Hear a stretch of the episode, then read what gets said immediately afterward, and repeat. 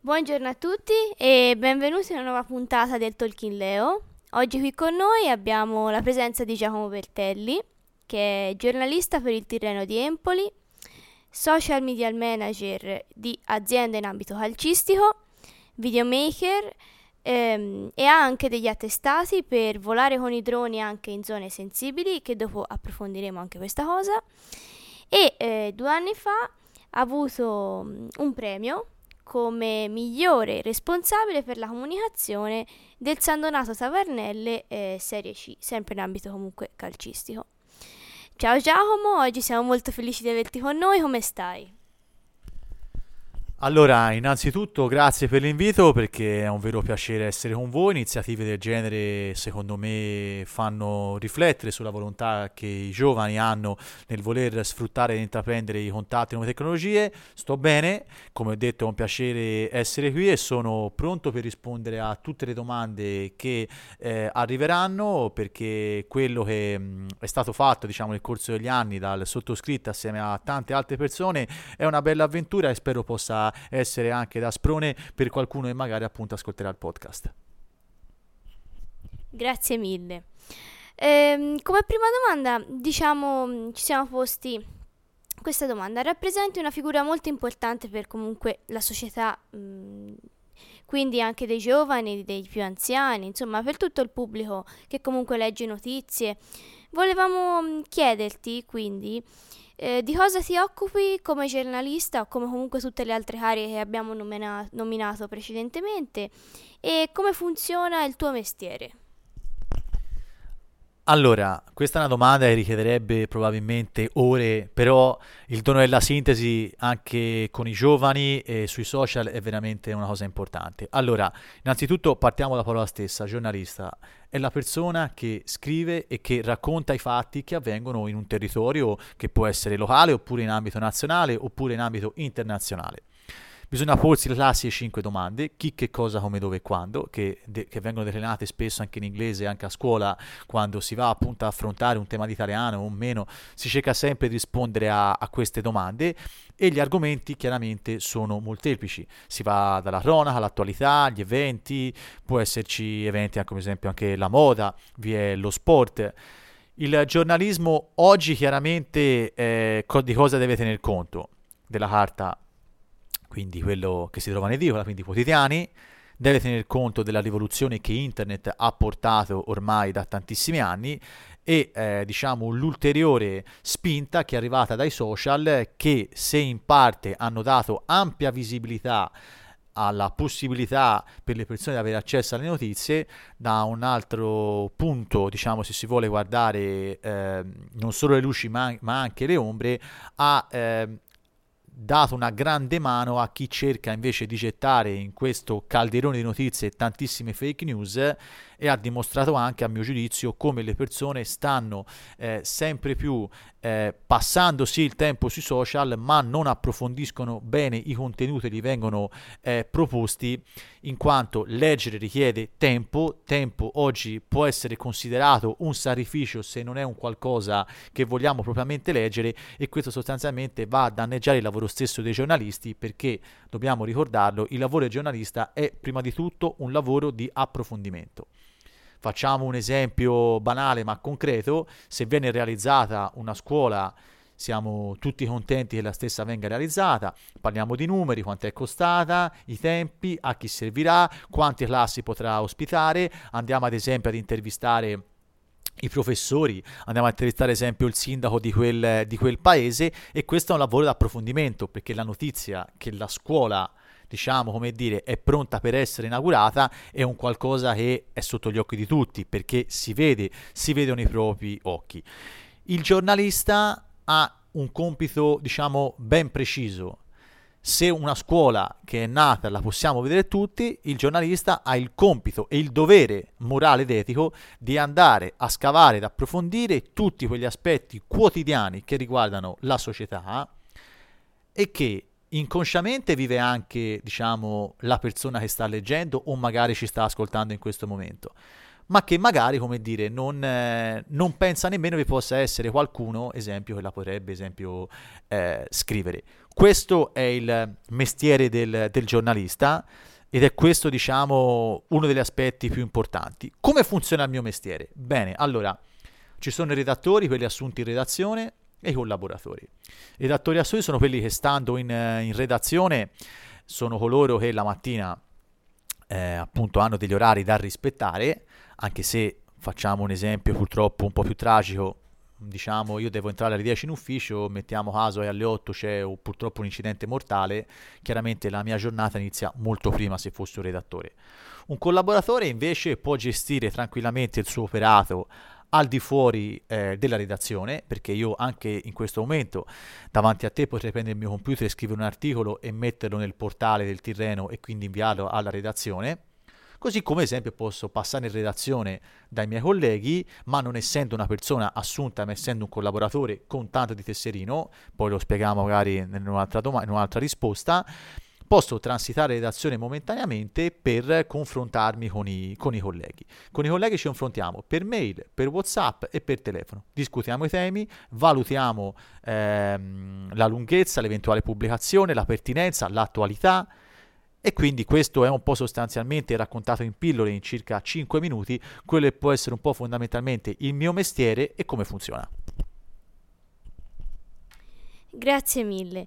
E ehm, adesso proseguiamo con eh, appunto un'altra domanda, introducendo con diciamo se possiamo dire una metafora, una similitudine. Allora, l'albero produce i suoi frutti e quindi diciamo la figura del giornalista produce mh, mm, articoli. Ecco, mm, come nasce un articolo? E mh, mm, in particolare, oltre alla cronaca, tu stesso come riesci a concepire un articolo, ecco. Questa è una domanda molto interessante, credo sia una delle domande che chiaramente si pone sia chi ci ascolta, ma anche eh, chi magari è un semplice cittadino che eh, cerca di capire com'è che un giornalista può, diciamo, eh, ragionare. Allora, eh, la parola che utilizzo adesso può sembrare quasi eh, fuorviante, ma invece eh, a mio giudizio è molto ben eh, calzante, inventare. Qui non stiamo inventando notizie perché dobbiamo riempire un giornale. Noi cerchiamo di trovare qualcosa che possa veramente rompere la routine e possa eh, attirare l'attenzione di un lettore. Infatti eh, il pezzo diciamo che va in alto in una pagina si chiama il pezzo d'apertura perché chiaramente se io sfoglio un, un, un giornale, se l'occhio mi, mi cade ad esempio sulla pagina a sinistra, sicuramente se io vedo in, in cima alla pagina un articolo mettiamo anche di metà pagina, che quindi va a occupare metà pagina, è chiaro che mi trovo di fronte a un qualcosa che anche il giornale stesso gli ha dato molta importanza. E come, come dicevi te, oltre la cronaca che eh, diciamo si concepisce gli articoli. Innanzitutto una cosa, magari ecco forse anche chi è a casa o chi è in treno, chi è in bus, chi starà ascoltando questo podcast magari lo sa. La cronaca, qual è la differenza fra la cronaca e l'attualità? La cronaca sono tutti quei fatti ed eventi dove vi è l'intervento di forze dell'ordine, polizia o carabinieri, vi è l'intervento pure di soccorsi, possono essere vigili del fuoco, possono essere, può, essere la guardia, può essere la guardia forestale, questo va a dare una differenza importante fra la cronaca e l'attualità. L'attualità sono tutti quegli eventi, esempio la realizzazione di una scuola, eh, un co- parlare esempio di questo podcast, questa in questo caso è attualità. Diciamo com'è che io riesco a concepire? È chiaro, mi rilascio al ragionamento di prima, cerco di sfruttare eh, tutto quello che ho di fronte e soprattutto, esempio, questo è un indizio, come dire, che si può dare a aspiranti, magari anche giornalisti, ci sono, eh, su esempio, sui, sui siti internet di ogni comune, parlo, parto da Castelfiorentina ad esempio, l'albo pretorio. L'albo pretorio è come se proprio lo vogliamo semplificare, un elenco di tutti quei provvedimenti che un'amministrazione comunale è obbligata a pubblicare per legge. E all'interno vi è di tutto, cioè vi è ad esempio l'avvio, esempio di un cantiere, esempio si dice che per realizzare Facciamo, facciamo, un sogno importante. L'ultimo anello della nuova 429 Certado Castel Fiorentino, i lavori sono stati affidati all'azienda X Questo per un giornalista è una notizia, perché esempio l'affidamento dei lavori di una strada, esempio così importante, è un titolo di apertura. E, e, e l'albero pretorio è una sezione esempio che anche molti cittadini non conoscono che è presente da anni sui siti internet di tutti i comuni.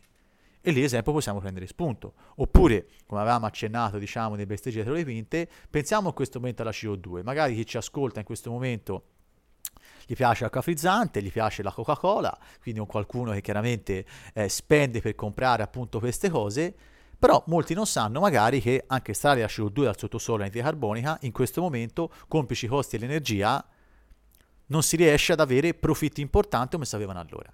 Ecco, in questo caso sto preparando un pezzo approfondito, una pagina, dove andiamo a raccontare come la Valdelsa Certalde e Montespertolo in primis, Castel Ferentino aveva un progetto legato invece al teleriscaldamento, ossia sfruttare il calore dell'acqua e sottosuolo, eh, in questo caso per riscaldare le, le case e le aziende del, del, territorio. Andiamo a ripercorrere ad esempio la storia eh, di questo percorso e andiamo ad ipotizzare scenari. Se le estrazioni di anidride carbonica o del teleriscaldamento a Castel Fiorentino fossero avvenute nel passato e non fossero state, diciamo, eh, congelate da politiche e battaglie cittadini, Oggi, quale futuro avrebbe avuto la Valdezza?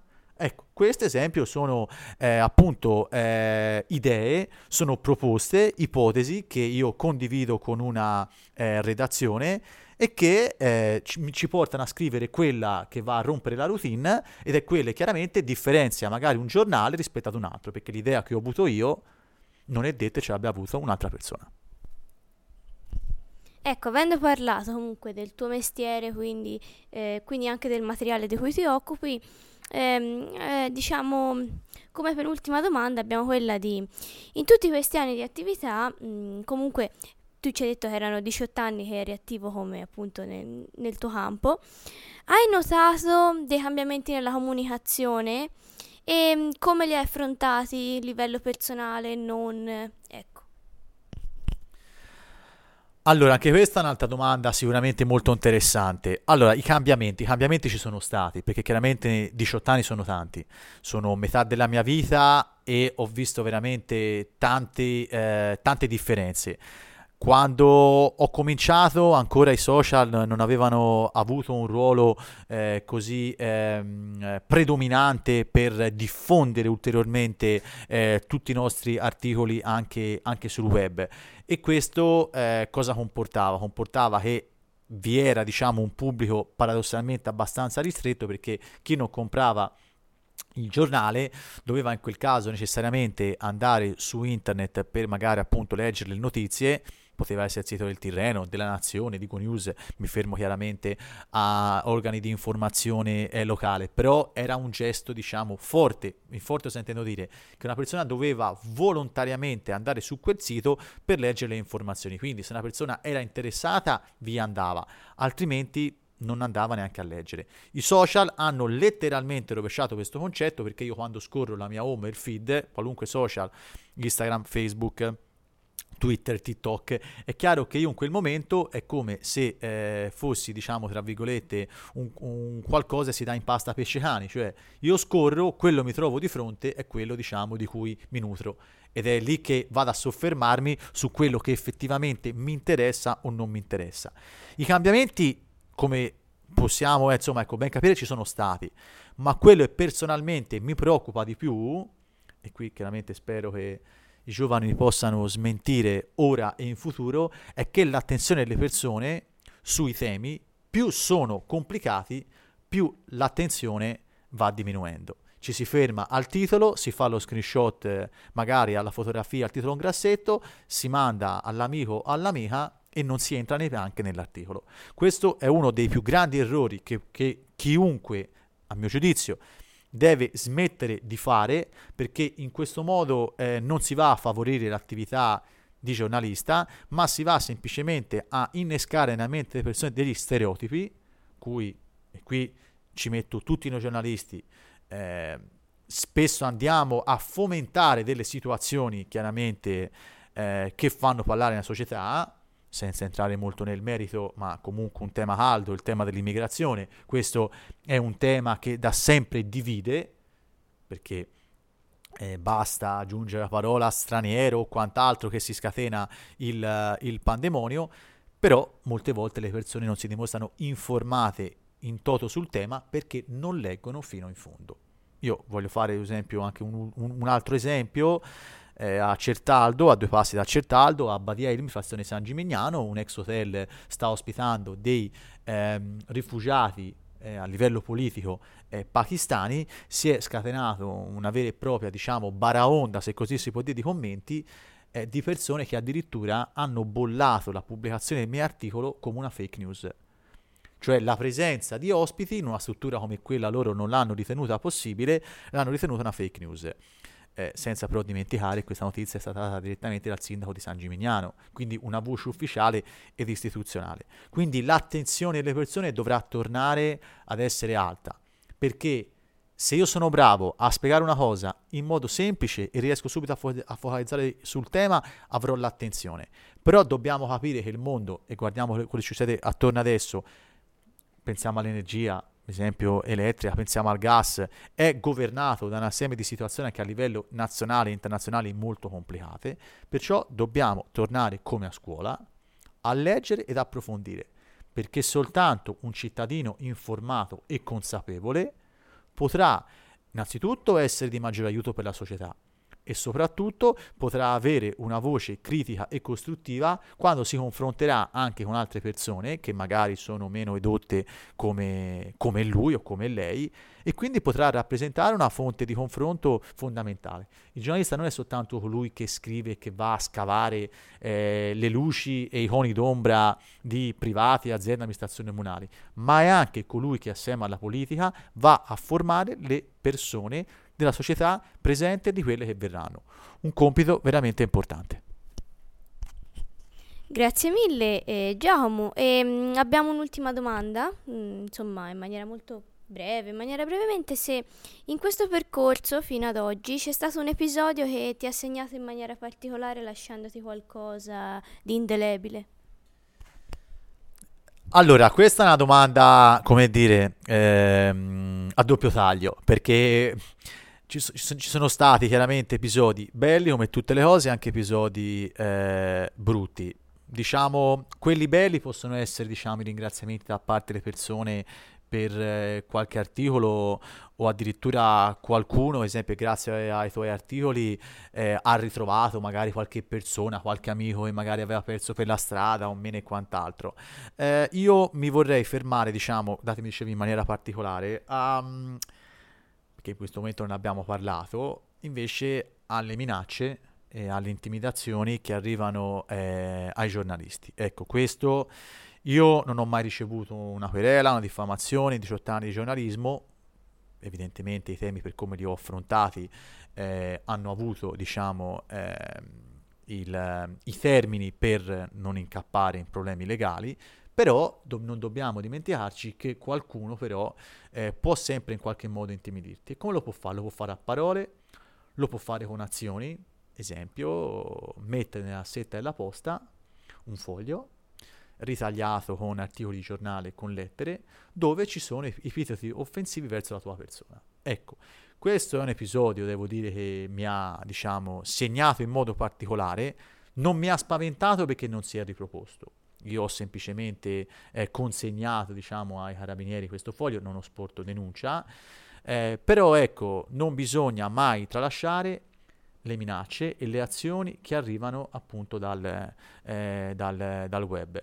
Quello che dico in conclusione, approfondire, leggere, essere certi di quello che si va a scrivere perché una parola scritta, un articolo sbagliato o meno, quando arriva a casa una denuncia, una diffamazione o meno, comincia un percorso in un altro tribunale che, lasciando perdere l'età, una persona giovane, una persona già con una certa esperienza, è comunque un percorso che ti segna.